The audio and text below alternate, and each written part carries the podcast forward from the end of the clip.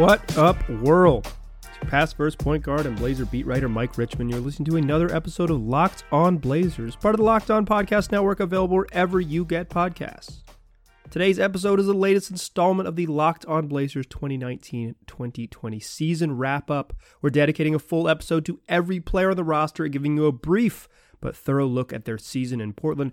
We'll look at their performance this past season, review where they landed in terms of the best and worst case scenarios that I laid out way back a year ago at the start of training camp, and finally we'll close the show in the third segment looking ahead to the upcoming season and the role and expectations for the 2020 2021 season. This is our sixth installment of the season wrap up, so if you've missed any, check out your podcast feeds. Today's episode is all about Mario Hezonja. Let's get into it. Hezonja appeared in 53 of the Blazers' 74 regular season games, including four starts in his first season with the team after he signed in free agency over the summer. He averaged 4.8 points, 3.5 rebounds, and just shy of one assist a game 0.9 for those of you scoring at home. He played 16.4 minutes a night while shooting 42.4% from the field and 30.8% from the three point line. He put up career lows in points, rebounds, and assists a game, and most notably, his per minute numbers in terms of shooting excuse me, in terms of scoring and assists were the lowest of his five year career. He just played less, so his box score numbers were going to be less. He had more opportunity and stops in Orlando and New York. So his per minute numbers are maybe more damning because he didn't have the same level of production even with fewer minutes on the court.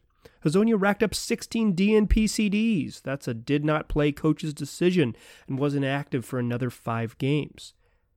Not surprisingly, he put up better box score numbers when he was a starter, averaging 5.5 points, 6.5 rebounds, and 2.5 assists a game in about 26 minutes in his four starts. One of those starts included an 11 point, 12 rebound, 4 assist game and a last second home loss to Philly in November. Remember that game was no Hassan Whiteside, no Joel Embiid, and Anfernee Simons hit a would-be game winner, except Furkan Korkmaz came back and hit the actual game winner for Philly feel like that one tips the scales for a lot of people. A lot of people feel better uh, Hezonja and Anfernee Simons with if Furkan doesn't hit that three, but he did. Such is life. In February, Hezonja had 10, 8, and 4 at the Orlando Magic. A nice performance against the team that drafted him fifth overall in the 2015 NBA draft and the city where he makes his offseason home. A little bit of comfort in Orlando. Had, saw Hezonja have a nice game. Those were two of his 10 games. That Philly game in November and the February game against the Magic. Two of his 10 games, which he scored in double figures this season. Speaking of Orlando, Hezonja appeared in six of the Blazers' eight seeding games in the bubble. He averaged 5.2 points, 3.7 rebounds, and 1.3 assists. You'll recall he opened with that really nice half against Memphis Grizzlies when he hit two three pointers. He had eight points. He looked like a looked like he was going to be part of the plan. I think I did a whole segment about how maybe Hezonja can help on this very podcast. And then he fell out of favor not even two quarters into the games. He didn't play down the stretch against the Boston Celtics. He played less in the second half against, he struggled in the second half against Memphis, and so he did not play in the second half of the next game because his leash got shorter. Just 12 minutes against the Celtics, and then he picked up two DNPs back to where Terry Stotts wanted him to be, which was on the bench. So he did bounce back a little bit. He got back into the rotation after those two DNPs, and he was pretty solid in a win over Philly. Another late win over Philly. What is it about those Philadelphia 76ers that makes Mario Hezonja play so well? He had 12 and 7 in that game, 12 points and 7 boards. He was barely part of the rotation though when the playoffs happened. Like he was good against Memphis to help them win an important game. He was good against Philly to help them win an important game against a shorthanded Philly team. And then the playoffs started. You know, there's some nice seeding game moments from Mario Hezonja, but he was barely part of the rotation in the playoffs, and he only got significant playing time in those two blowout losses, games two and four. Other than that, he wasn't part of the plan. The uh, LeBron stopper moniker never never came came back for old Hezonja. So, what do we make as long as we're looking back on the 2019 20 season? What do we make of Hezonja's first year in Portland? To me, uh, it was an obvious disappointment, but I had. I think I'd set the expectations relatively low. Uh, the Blazers have this sort of history of maybe finding guys who were lottery picks and and molding them into high level contributors, or at least solid contributors. Think Mo Harkless or Jusuf Nurkic, both guys who went in the lottery and then were better here. But they also have it doesn't always work that way. Think Wade Baldwin or uh, Georgios Papagiannis. It's some guys just were were drafted too high, and even the magic of the Blazers development system doesn't bring them back. Hezonja struggled to get a real role I think there's a lot of data that suggests now that we have just watching, and I'm, talking about eyeball eyeball based data. We've watched this team enough to know that the sort of third ball handler next to Dame and CJ is never a good idea. We'll talk about that in the second segment. Neither of those dudes want to give up the ball, and so having a guy who needs the ball in his hands like Hezonja isn't a great plan. He also just was prone to some boneheaded decisions. Uh, on the year, he had 50 assists and 42 turnovers. It feels like those numbers should be flip flopped. And it wasn't just the turnovers, there was some really puzzling stuff, but it was just the when to shoot pull up threes in transition, when to go one on two or one on three in transition.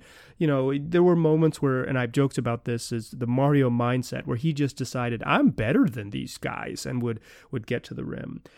Or at least attempt to get to the rim. A play that really stands out to me is the game against Brooklyn early in the season. You will recall this from the game where Dame scored 60 and the Blazers lost.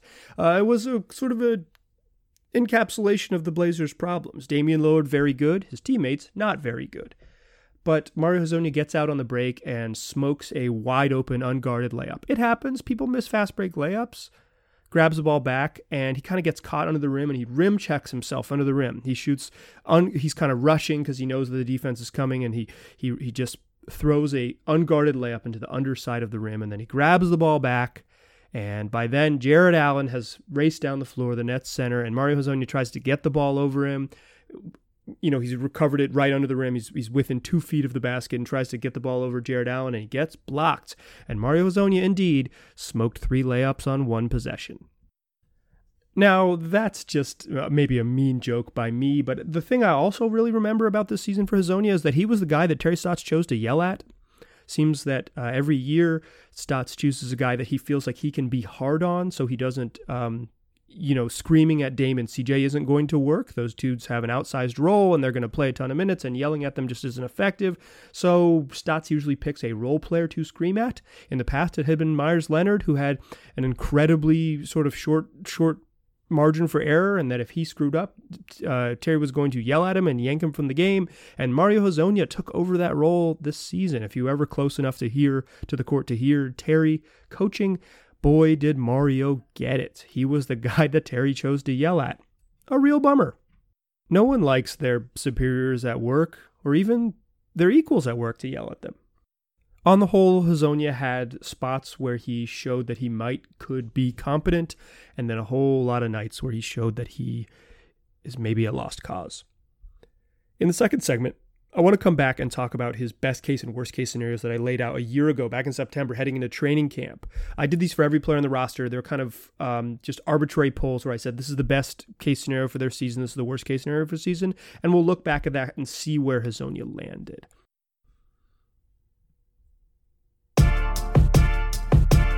All right. So we talked about Mario Hezonja's 2019-2020 season. It was mostly not good.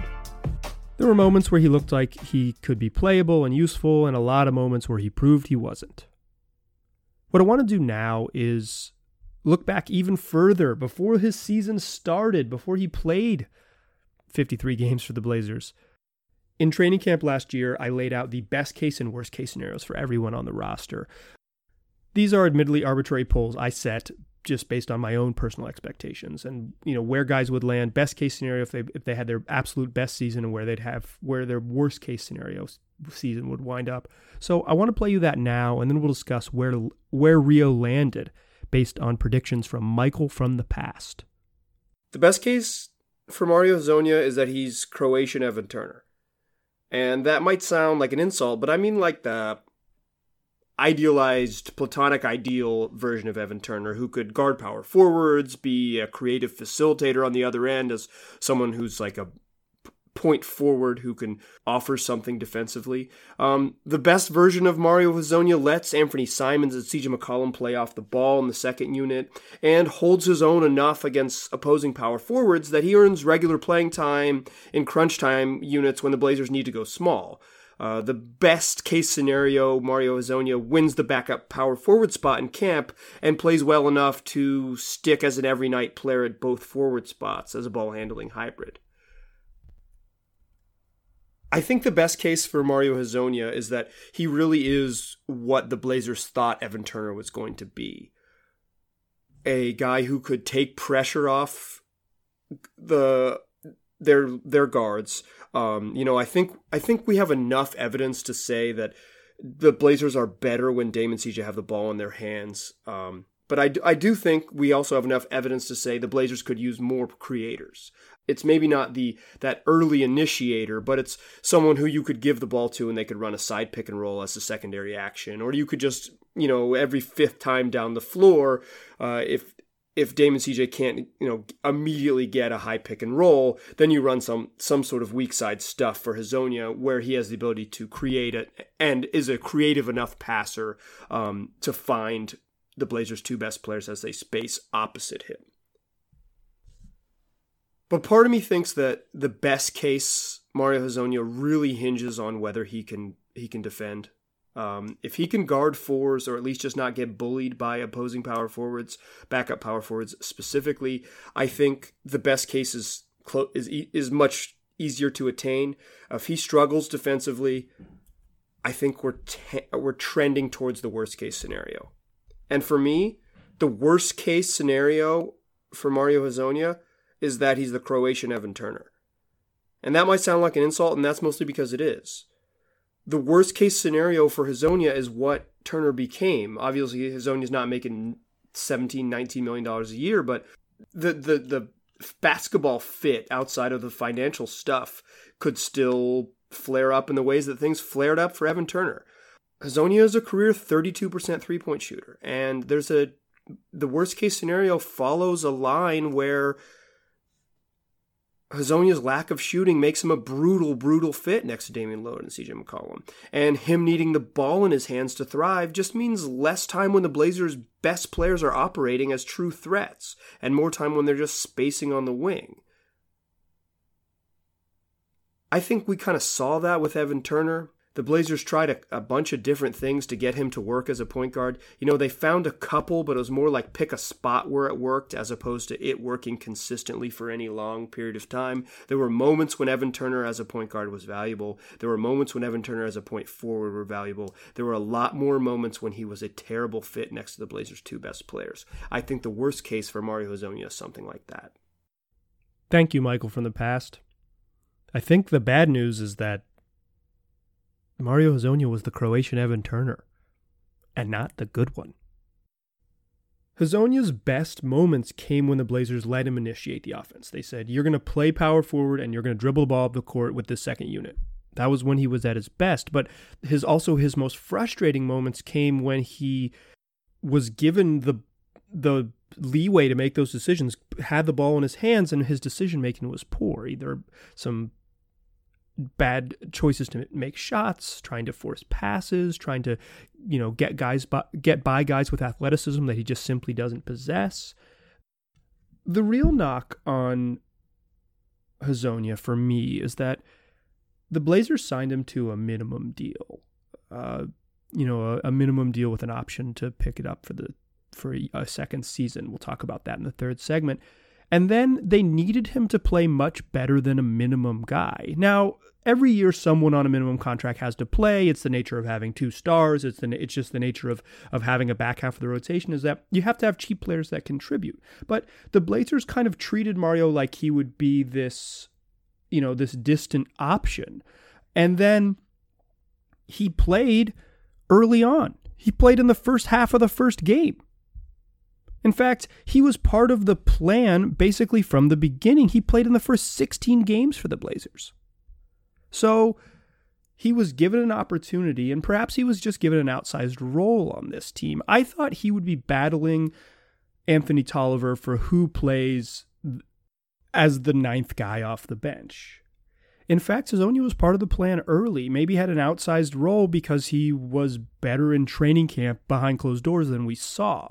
But when the lights came on, when the season started, he he didn't earn that role. And in fact, after Zach Collins went down, The Blazers ended up signing Carmelo Anthony in large part because Mario Hezonja wasn't ready to step into that role as a veteran. In fact, that week before the Melo signing happened, Nassir Little was playing a lot of minutes at power forward, and not because the Blazers had some like sort of hope for this young rookie, but because he was legitimately their best option on defense.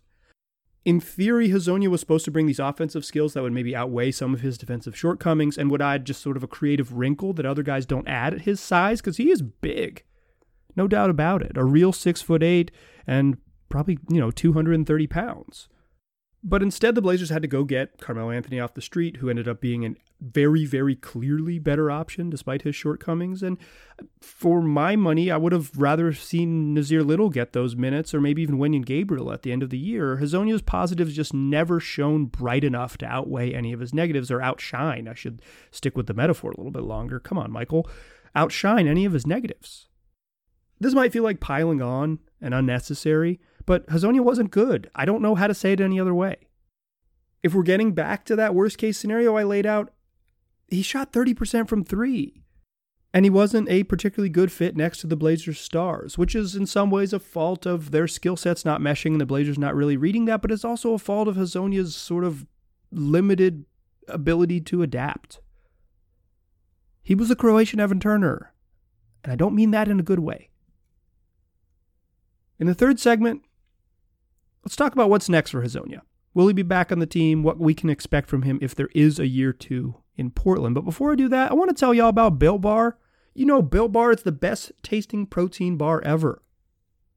That's right. It's even more deliciouser than when I told you about it in the past because Built Bar has revamped their already fantastic protein bar. And it comes in 18 amazing flavors. That's the 12 originals plus six new flavors that they've busted out caramel brownie, cookies and cream, cherry barcia, lemon almond cheesecake, carrot cake, apple almond crisp.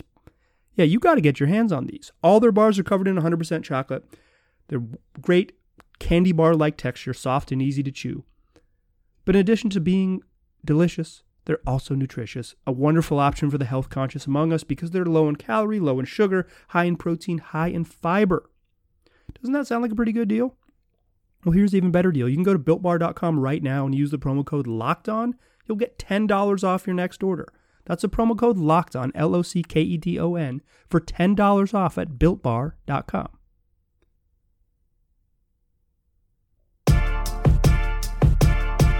Still a pass first point guard. Still Mike Richman.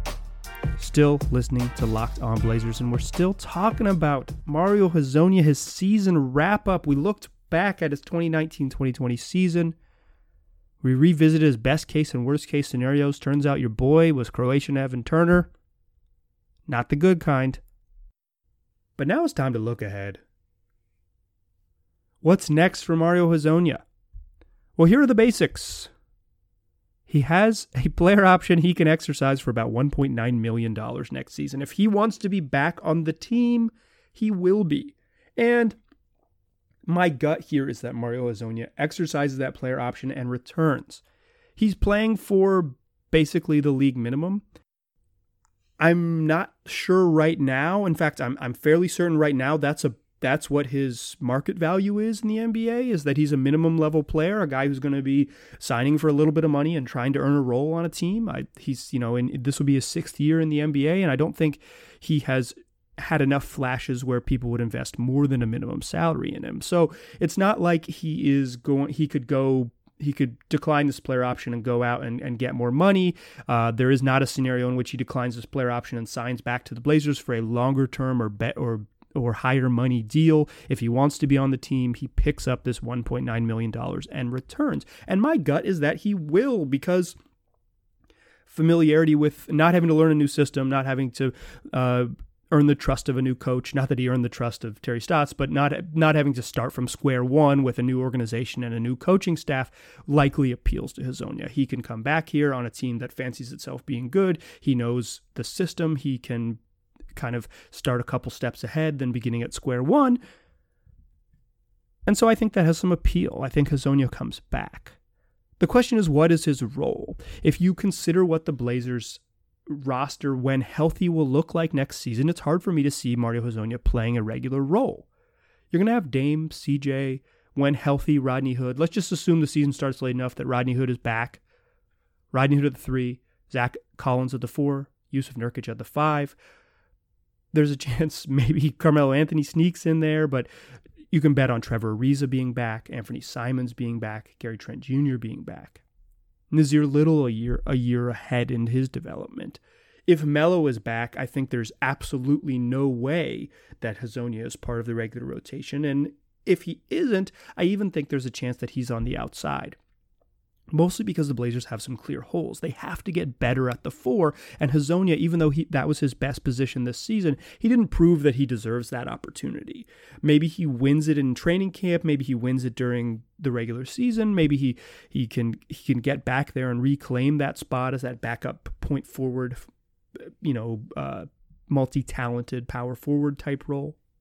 But I can't imagine heading into a season where he is a better option, even at 36 year old Trevor Ariza. I can't imagine he's a better option than Ariza at either the three or the four. I can't imagine he's a better option than Rodney Hood at the three or Rodney Hood as a small ball four.